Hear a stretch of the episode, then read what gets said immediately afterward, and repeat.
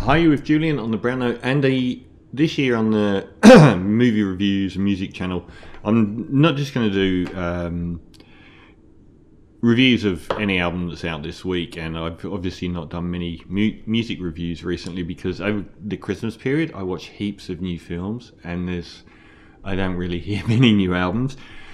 One thing that I am going to start including on this channel is the feature I do on my radio show, which is Gone But Forgotten, which is any album, sometimes artist, that was either denied its classic status on release or has since fallen out of the conversation altogether.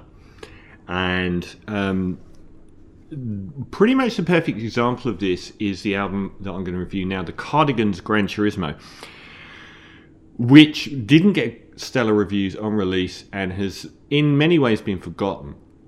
So um, I did my top 200 tracks of all time on the radio last year, and uh, other than the UK and America, and possibly Canada, it was definitely Sweden that had the most entries.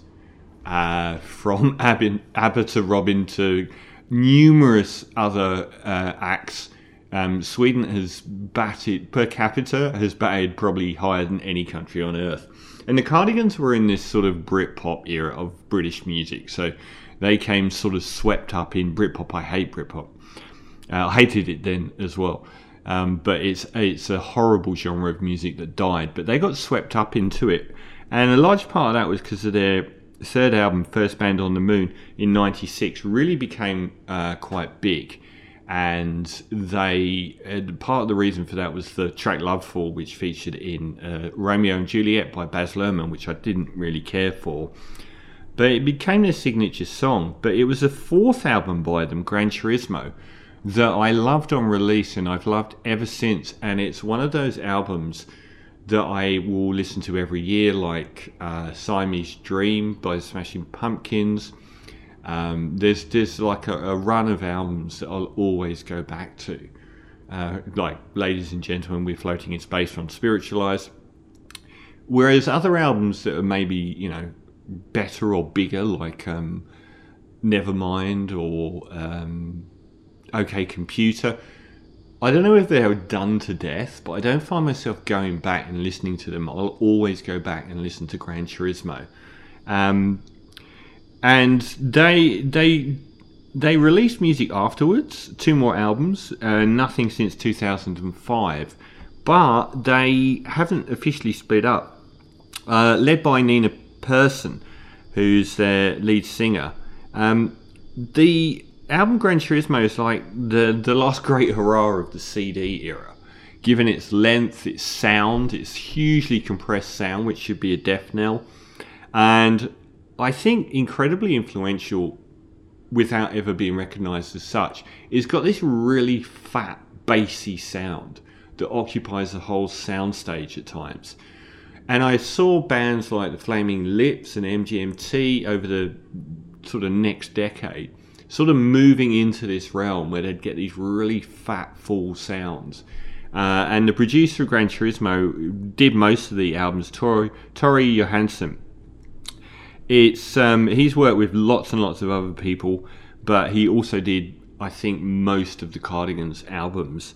Um, it's it's an album that has a it's it's a homogenized whole where every track seems to be built from the same instrument palette, the same mood palette, and Nina Persson's vocals throughout really stand out. I think that's the that's her crowning achievement of this sort of wasted yet in control.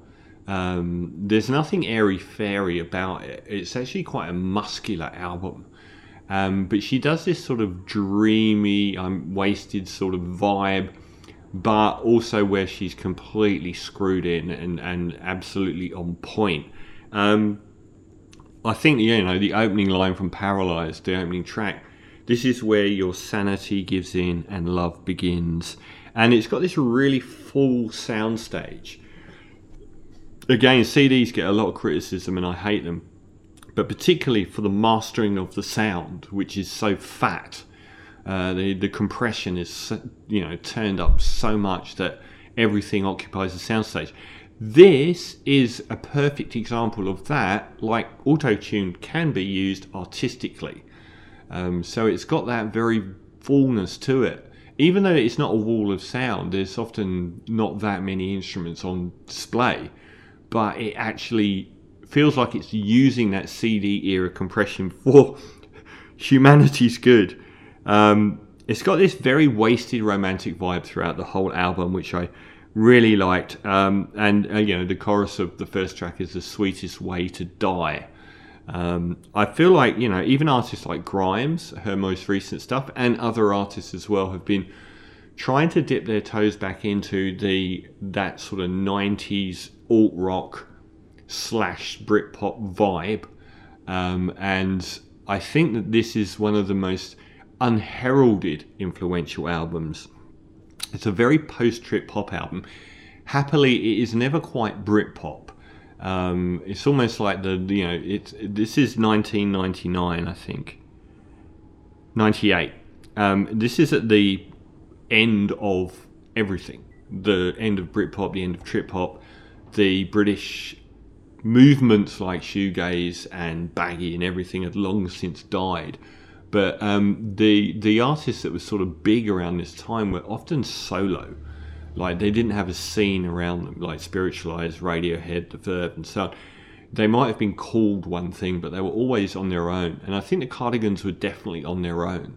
Um, and I think the fact that they had a female lead singer did vaguely poppy music and made music that wasn't really sounding like anything other than the sneaker pimps on the surface got them dismissed, but I've carried on listening to this album for 20 years.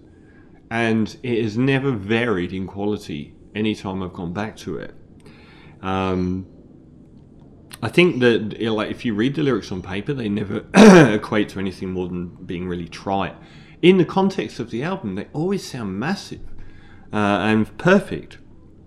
Uh, the second track, Erase and Rewind, one of the two big hits from the album. Um, really, really fat, heavy bass sound. Um, none of the songs sort of move too far away from this center, and that is one of the best things about it because it is it is an album that is so cohesive.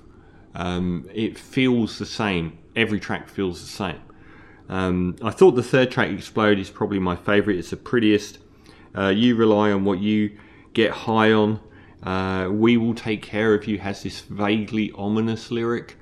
Um, the you know the the idea of there being this almost like superpower structure or, or computer system above you looking after you. It's also got this very sort of jewelry box 60s vibe to it. Um, there's always like this ticking rhythm and this sort of jangly melodic thing going around and round, uh, which I really liked as well. Um, Explode is, I think, the prettiest song on the album. Uh, and it's got a lovely chorus where the bass starts kicking in and it starts driving along. But it's such a it's a, such a consistent album. Um, there's very little that isn't virtually the same standard throughout the album. Um, Hanging Around was another single, um, very sort of drunken. A lot of it sounds weirdly British um, which may you know I, th- I, think any Swedish sort of indie bands at the time would have probably been looking to the UK. This was probably the end of the UK's finest era for alt music since the 60s. Um, from like 89 to 95 was just an incredible run, even in like dance music, electronica, just an amazing era. Um, and I think that people wanted to position a female led Swedish indie band in a certain way uh, and didn't take the, I think, artistic genius of this album as much as they should have. Um, I think the chances of me listening to an Ocean Colour Scene album or a cast album now is zero. Uh, and it probably was then. But I still listen to this album. The mood is consistent throughout. Um, there are virtually no weak songs on it. Um,